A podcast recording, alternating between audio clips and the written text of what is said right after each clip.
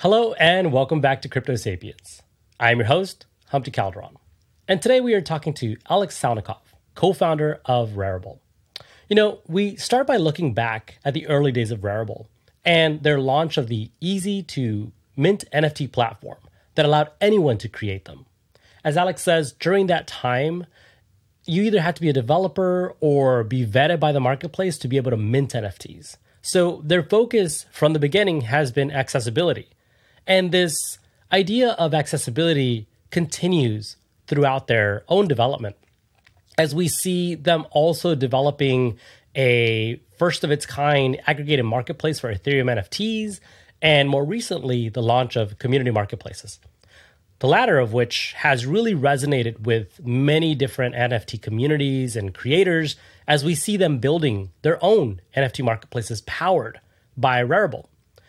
As always, there's lots to cover here, so let's get started. Alex, why don't you start by giving us a brief introduction to who you are? How did you learn about crypto? What were some of the things you were doing before it? And really, what was that like um, thing that attracted you to come into this space? Um, that's a great question. I think I've always been attracted to crypto. That is, uh, I was uh, my my early career and not not even career. I was in school. I was trying to earn money online, and I had hard times receiving that because oh, you need to have a passport to get in like a financial account somewhere, and I was I was struggling through all the services. Uh, like oh, okay, this one allows me to uh, create an account without a passport. I don't do not more than a hundred dollars on that and all that stuff. And then when I finally learned about crypto, that was very early in my life in second year of university. I was finally, this makes sense, right? So this is what I was waiting for. I waited for the internet native money that don't restrict me on who I should be, uh, who don't ask me to do a legal proof. That feels like cash and I read the Bitcoin white paper. It was okay. That's a digital cash, uh, cross border, and doesn't doesn't depend on any institution. Was wow, that that is great. And I'm an engineer by my background, and that was that felt ex- especially good that now we could just engineer the financial system rather than rely on on a, on a bank, on a, on some institutions that are run by people. So it was appealing to that part of my my personality when something is just autonomous and created by engineers, by people like me, not by people like that wear suits. Uh, and I fell down the rabbit hole. Um, since then, I'm in crypto. It was 2012. It was it was 10 years ago. Cut. That's incredible. I mean, so what I take away from what you've just shared is that the value you saw early on in 2012 is very early on is that ability for payments for the work that you were doing. And that just seemed to open up a rabbit hole that you just fell into exploring uh, more of the space tell me a little bit about maybe some of the first things that you started doing in the space uh, in terms of development uh, with crypto. Um, early on, there was a massive problem that crypto was heavily disconnected from the real world. So the instant thing you can come up with is, okay, let's let's create a bridge.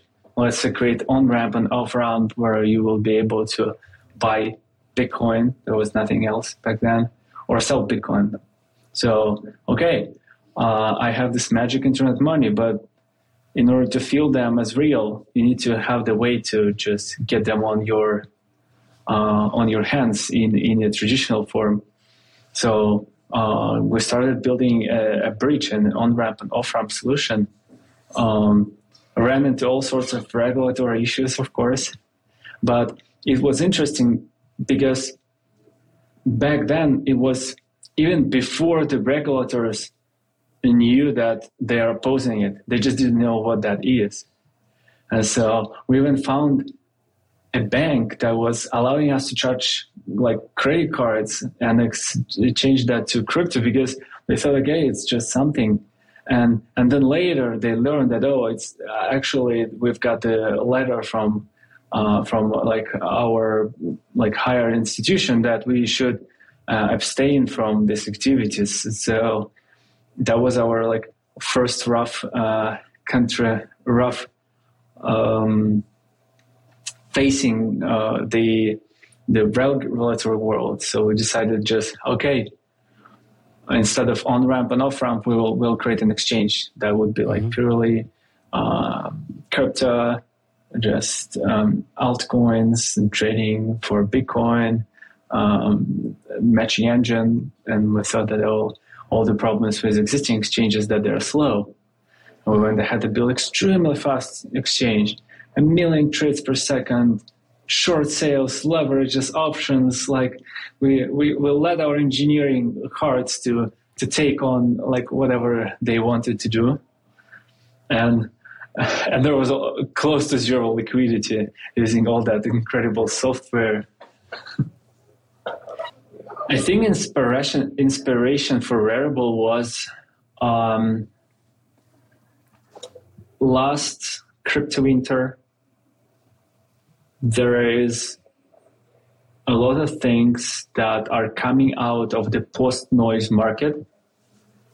Um, and we thought that some of them work, some of them make sense. And what made sense is instead of just a, a wallet on your computer, you can now connect your wallet to a dApp that was an important primitive that was very new. Oh, I can actually connect my Ethereum wallet to dApp and use it as my login system, as my identity, as my uh, as my account uh, consisting money. Mm-hmm. Mm, and all these uh, wallets that you can connect to the dApps have this tab of collectibles so, oh, I can I can actually have collectibles on my this virtual identity account. So, um, I can own items. I can own things with this identity. Mm-hmm. It, it, feels different than oh I have just a, an account with Bitcoin because you can send money, but it's not extensible. And and I said, okay, what, what can I own? It, it feels like there is something to it. It feels like there will be maybe another wave of adoption using using this part, this software. Um, so, what what can we own? What can we own? What what what is more like simple and fun than DeFi? DeFi is great. I love DeFi. Uh, I can do a compound loan or Aave loan on, on, on my crypto holdings. But uh, it's, it's extremely difficult for people to understand. And many of them like, I'm, I'm fine with my loans. But something more lifestyle, something more casual, something more fun, something more yellow, like uh, our like that got represented in our branding. And and there was this NFT concept back then almost like non projects couple copies of CryptoKitties. So I thought, okay, um, this NFTs, it, feel, it feels something interesting into them because as soon as you get them on your identity, you can transfer that identity to another wallet and on this new wallet, it's the same items, the same identity. So it feels like it's digital you who owns digital items.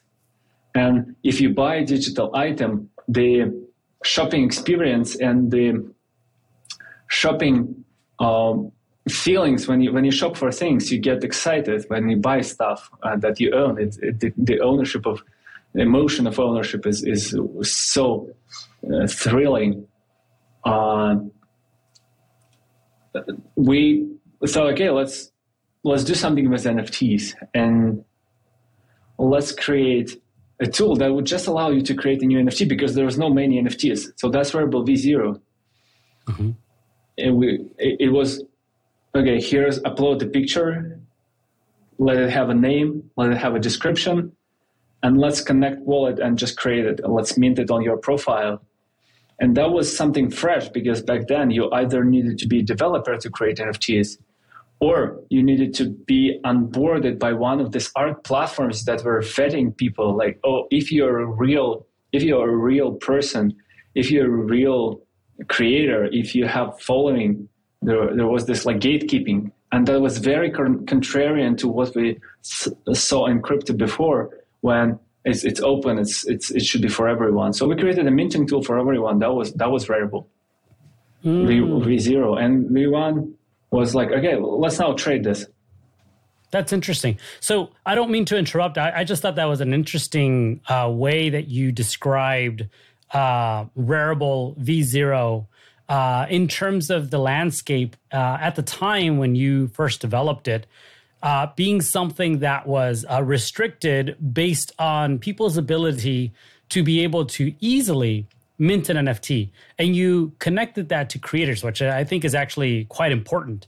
I think the NFT, you know, market is, uh, in my opinion, primarily, um, uh, you know, kind of lifted up by creators who have you know this uh, these these these assets these these uh, creative assets in the you know tangible in the real world if you will. Um, and they're trying to transition that into a di- digital uh, landscape where they can provide some other connection to their fans to their holders um, including like you said some shared identity for instance, or even maybe uh, individual identity if someone wishes to build out a digital identity using uh, NFTs. So I think that's really interesting. And I really uh, appreciate you having shared with us also that like V0 was a way of facilitating some of the ease of use uh, or participating uh, and removing some of those barriers using this minting tool. So I think you were going to start talking about V2. Tell me then a little bit about what was that like the need for kind of an evolution, maybe, of what Rarible was uh, to create V2? Actually, the formal V2 of Rarible came out only this autumn, three years after. So there was, but there was a long road and big, a big evolution happening towards that. Um, at first it was a minting tool that was open for everyone and then we created uh, an uh, like a governance token to mm-hmm. decentralize this. That was uh, a, more or less the moment when we established ourselves as as as one of the market leaders. Community uh, embraced this uh, product that gives some some power to them, that gives some uh, some rewards for them to trade on the marketplace, that established liquidity of the marketplace, a greatly expanded liquidity on the marketplace, and um, established us as as the just the big player. There was a lot of improvements done. Oh, now you can upload videos. Now you can upload um, MP3s. Now you can do unlockable content, a lot of things around creation. Now you can do editions. 1155, not only ERC 721. Uh, 1155, it's another standard that is allows you to have like five NFTs of the same, uh, like almost as if each NFT would have a balance. Like there's a hundred NFTs and uh, uh, that are the same, and out of them, ten uh, belongs to one person and five belongs to another. Uh, so we grew into this giant marketplace uh, that generated like 300 million dollar worth of sales in uh, 2021 mm, and and that was right before the PFP trend starts to emerge so that was the basically beginning of of the year um, of 2021, crypto art was booming. Uh, every creator in the space created some NFTs.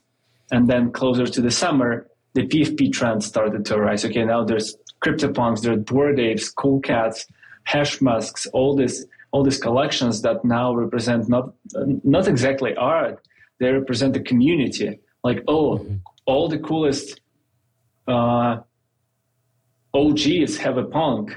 All the coolest newcomers that got rich on Ethereum, they have a Bored Ape now, and it costs a hundred thousand dollars, and you put it on the avatar. Whenever you have a conversation on Twitter, people can attribute you some qualities like, "Oh, you've been early to crypto. You're quite uh, rich. You you can afford to have this avatar. You were early into the trend." maybe you didn't buy it for a hundred thousand, but now it worth a hundred thousand. Mm, you this this avatars they have some like brand characteristics. Uh, bored apes are bold, even a little aggressive. They uh, they stand for their values, and uh, doodles they are cute. They are usually worn by creators, by product people, by design people, by CEO of Winklevoss, uh, of, of, of, Gemini. So this this became rather community than than uh, an art in itself. Although art still was the way to express the values of that community, and um, when we're faced with a with a with a challenge and uh, more or less like a difficulty that there is the crypto art segment of the market and there is a PFP segment of the market that are a little different. Uh, crypto art would need the auctions and collaborations, while PFP would need uh, filters and uh, mm, more like e-commerce experience.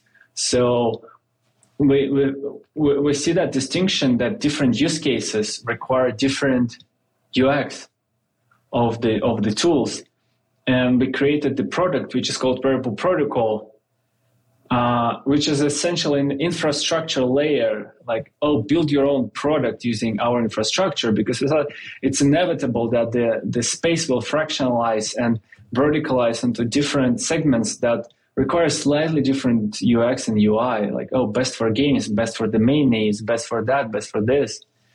So this this Rarible protocol uh, was was another big push for us by the end of 2021, and the whole 2022.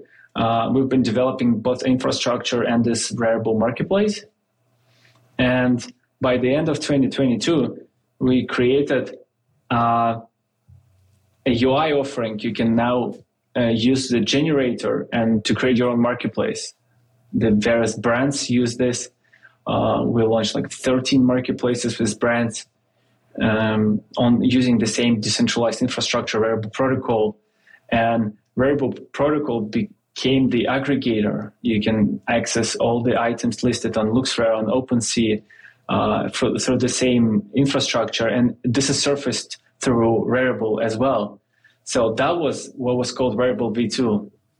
As you can see, it's a long road, but uh, if I would try to summarize it, the NFTs are different, and we created a, a, a developer offering that allows you to build something different for different categories. And Rarible is just like this Google of NFTs that you can go and search for anything from any marketplace as just one of the uh, usage of this infrastructure of this tool. Now, does it make sense at all? That's that's a little hard to unpack. You definitely covered a lot of ground here in terms of describing the journey from, you know, what Rarible was in its early state to what Rarible is in its latest update. You mentioned a couple of terms here, and I, yeah. I just want to go back because I yeah. think it's worth unpacking these a little bit more. And one of the things that you talked yeah. about is aggregation as an aggregated marketplace. The other thing that you were also talking about was yeah. Rarible as a protocol. I think those two things are, um, you know, quite interesting. And uh, maybe let's start with the aggregation piece first, because I think the protocol one, for me at least, uh, allows us to have a conversation that looks at the ecosystem beyond NFTs, beyond NFT marketplaces. So let's look at these this com- this this topic of like aggregated marketplaces. What is the value, first of all, of aggregating, uh, be, being an aggregated marketplace? Like, what is it that the community gains? What is it that creators can gain? And and you know, really to be able to understand why Rarible took on this challenge and delivered this new product experience. So imagine you you found an online community like Doodles or Apes or any other PFP community that you like, and you want to get into that community. You want to become a rep, uh, one of the of the members. So you want to buy uh, an item. They are quite expensive, and you usually try to find an item that fits your personality. But sometimes you just want the cheapest. So imagine you want the cheapest one, and you go to a marketplace and you can see there like you sort them by price and you can see that okay something costs like 5 ETH and then you go to another marketplace and you see something costs 4 ETH and you go to a third one and something costs like 4.5 so you think okay maybe the second one was the best where it was for 4 ETH so since the uh, many different places started to offer trading of NFTs uh, you now need to go to multiple venues to check the prices. And aggregated marketplaces, which now are many, uh, but it, it is the marketplace where you can see everything from every marketplace. You can see, you can just have a filter. Okay, what is the marketplace that it's sold? But you can sort them out in, in just one big feed and, and find the cheapest one across marketplaces or you can find something that represents you and for example it's listed only on one of them and it's not listed on any other so you, you can see that all, all of them clearly in one place so to say like aggregator aggregator uh, like google flights that aggregates tickets from all the a- airlines no I, I can see then the value um, to the creators, right? You have a much larger audience. Uh, you give collectors an opportunity to be able to look at these collections um, in terms of their cost across, you know, all these different marketplaces to find maybe the best, um, you know, entry point for them. For for example, um, that that's really interesting. Uh, and you said now, of course, maybe at the time was an innovation. Now it's a little bit more uh, proliferated, but there are other uh, marketplaces that have potentially added this um, as a as as a way of providing that same service, right, to creators and collectors. So, I guess maybe even here, there's uh, a bit of a tangent that I want to fall into because we're talking about creators and collectors, and to me, both of those are the groups of people that make up a community, right? And in terms of community, we saw earlier this year there were um, community members from the creator site in particular that were upset that were uh, rising and rising up and, and, and joining together and saying we need exchanges to support um, royalties because that is how most small projects maybe not the larger projects that have built out a brand have gotten VC funding or have other ways of like uh, uh, you know getting revenue. For the smaller brands, though, they were coming together and saying this is not acceptable. Royalties are a very important piece of our ecosystem. What was uh, Rarible's stance then, and what is Rarible's stance now in terms of that commentary about royalty? We, we always supported royalties, and we continue support royalties and we never turned off the royalty support. I, I, I believe this is all like a massive, just one massive game theory problem because royalties cannot be enforced on chain. You can't say that marketplaces must must have these royalties. There, there was an attempt by, uh, and quite successful attempt by OpenSea to create a special tool that creator can incorporate into their uh, collection that would say that marketplaces that don't support royalties they can't trade this NFT, and that was what turned market backwards a little. So, like 30 or 40 percent of new collections adopted that tool, and they said, okay, this NFTs can be only traded on marketplaces that do support royalties. And this uh, after that series of announcements from like these marketplaces that don't support royalties came like oh we, we're starting to turn the support for royalties back a little. Maybe not full royalties maybe partial royalties.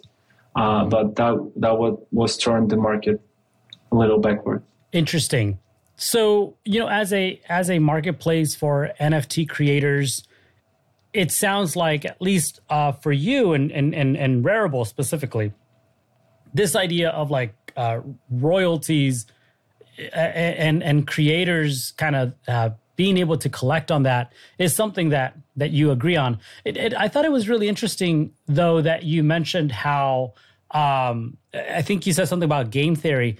Tell me a little bit about at least your personal thoughts of how maybe creators and maybe even through Rarible, creators can um, find better ways of monetizing their brands.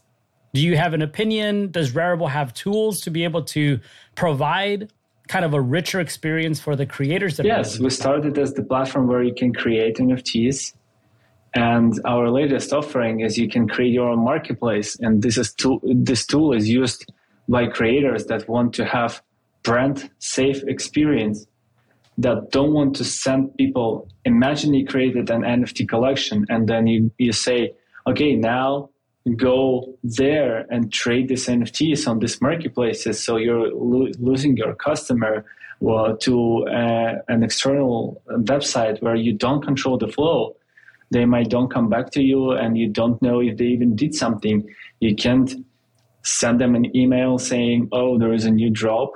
Uh, there might be an, a fake. So that's why it, it, it's some it's it's a comparison of having your own marketplace versus being an amazon seller. So many many uh, prominent brands mm-hmm. choose to build their own direct to consumer uh, marketplaces where you you interact with your consumer and uh, this is one of the tools that Rarible provides. So Rarible is, in essence, all all suite for creators to come there, create their first NFT, absolutely for free, without any friction, uh, without paying gas price using lazy minting. The buyer would pay the gas price for creating that NFT. Uh, cre- make the next step and create your own collection uh, with the series of NFTs, and that will be only your own, your own smart contract. And the third step to create your own marketplace, uh, that will be your own marketplace um, with only your own assets it, it's taking the ownership back to creator in, in various forms of its existence. So I think that's that's incredible. Uh, I think that that is such a, a, valuable resource to give creators. I can imagine, and look, uh, I'm not making any announcements here that Crypto Sapiens is uh, going to be launching an NFT series, but I can imagine that if Crypto Sapiens was interested in designing and releasing a series of uh, NFTs for its community of you know guests, for its community of uh, listeners, or whatever.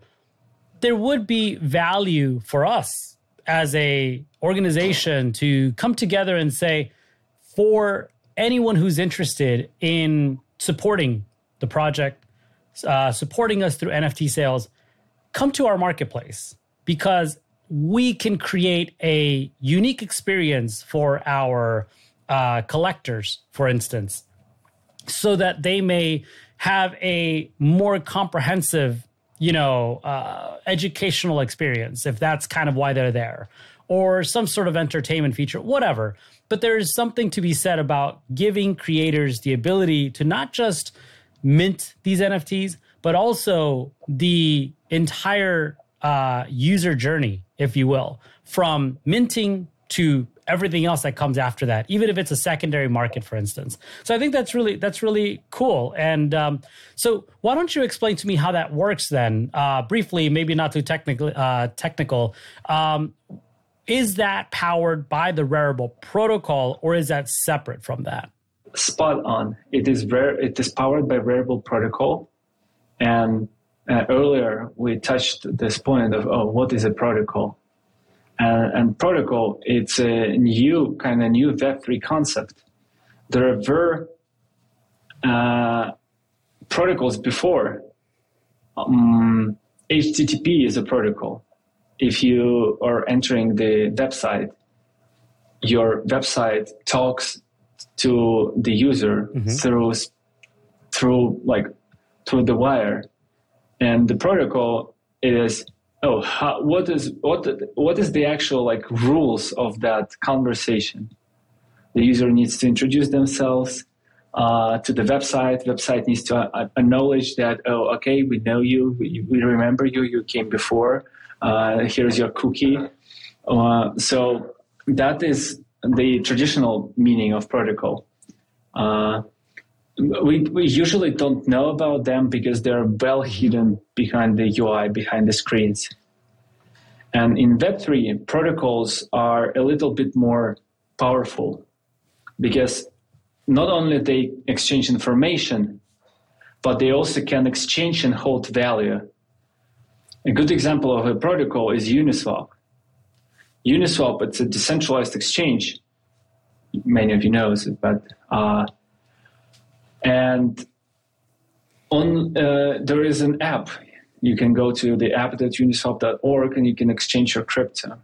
But this app, it's the only front end, it's the only UI, and the power, true power sits on the protocol where you have massive amounts of tokens sitting and waiting ready for you to exchange them and multiple wallets for example metamask or coinbase wallet they're connected directly to this backend directly to this protocol to exchange that value. And more than 50% more than half of the value exchanged on the uniswap comes not through the ui of uniswap app but comes from a- every other app.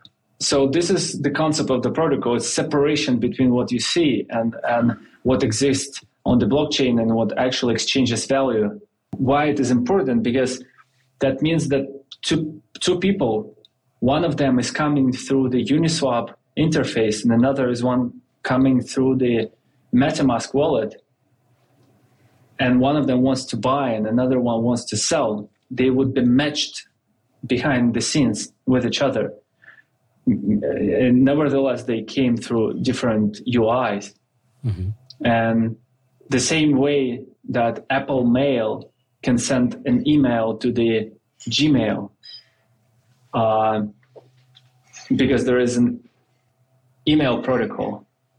So this is all a little technical but the true reason why this is cool that this exists is because if you build your own marketplace on top of Rarible protocol, it's not that you need to build it from zero. It's not that the first person would come and they wouldn't see anything on sale and they would be the first who will sell something and then the second person will come. And there is this, this very complex cold start problem when, when you, you don't have enough liquidity for new people to see the, the value in your marketplace, but it is already connected to this giant pool of liquidity, of liquidity of Rarible, liquidity of other marketplaces that use Rarible protocol.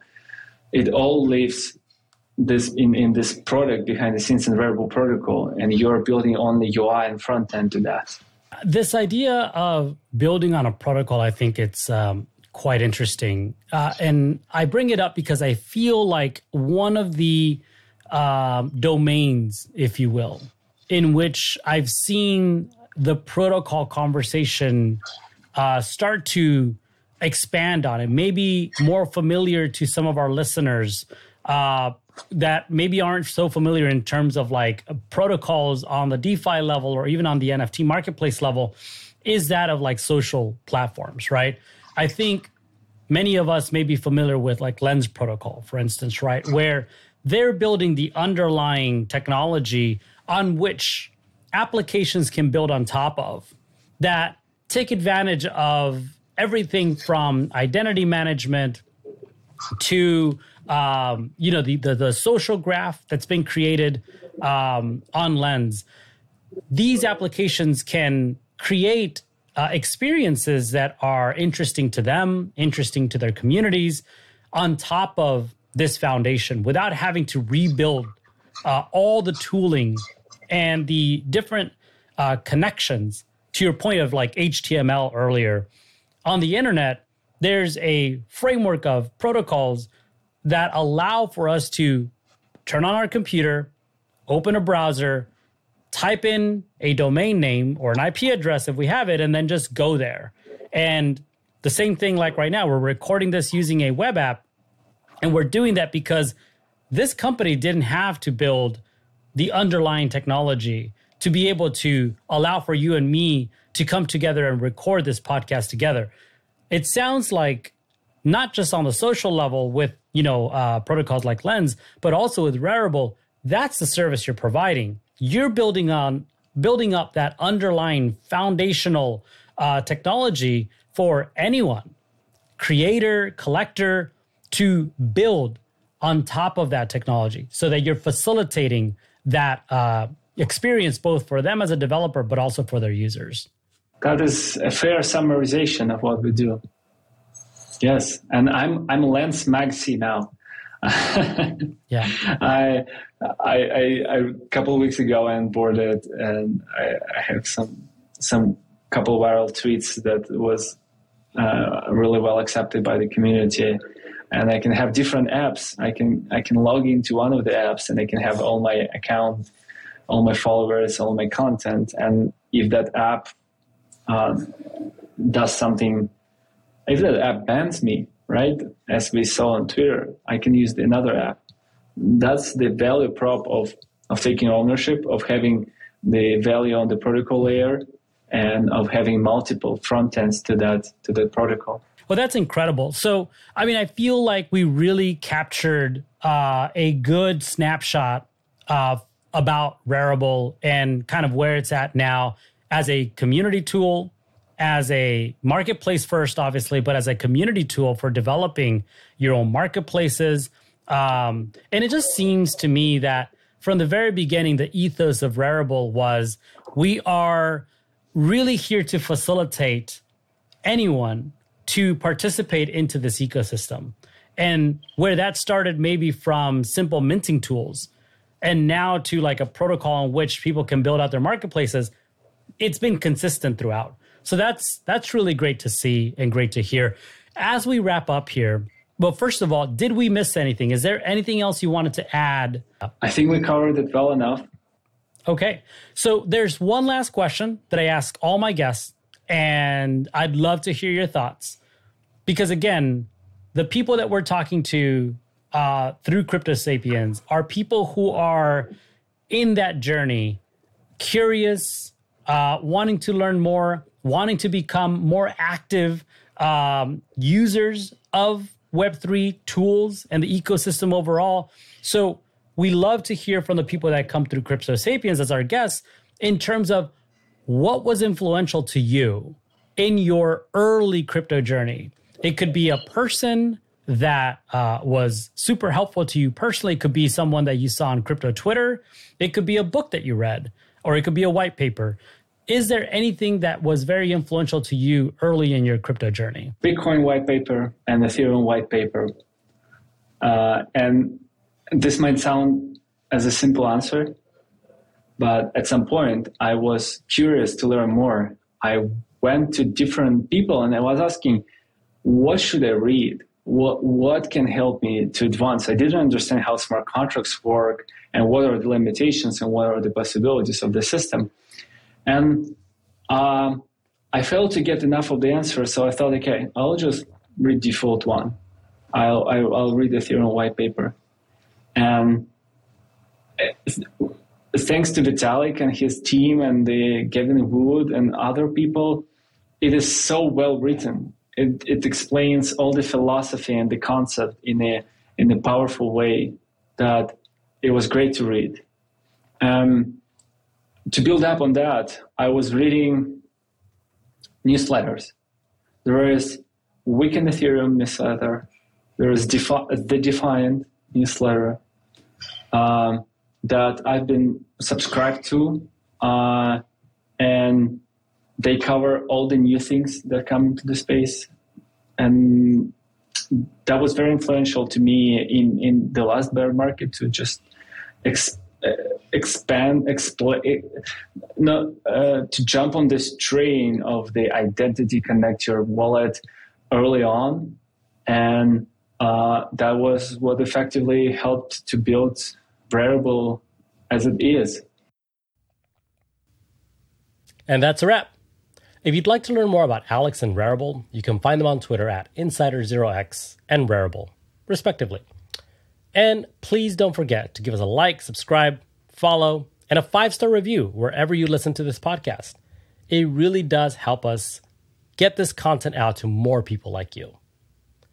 And if you'd like to get more information like this one or other podcasts, you can go to our website at cryptosapiens.xyz. Until next time, stay brainy.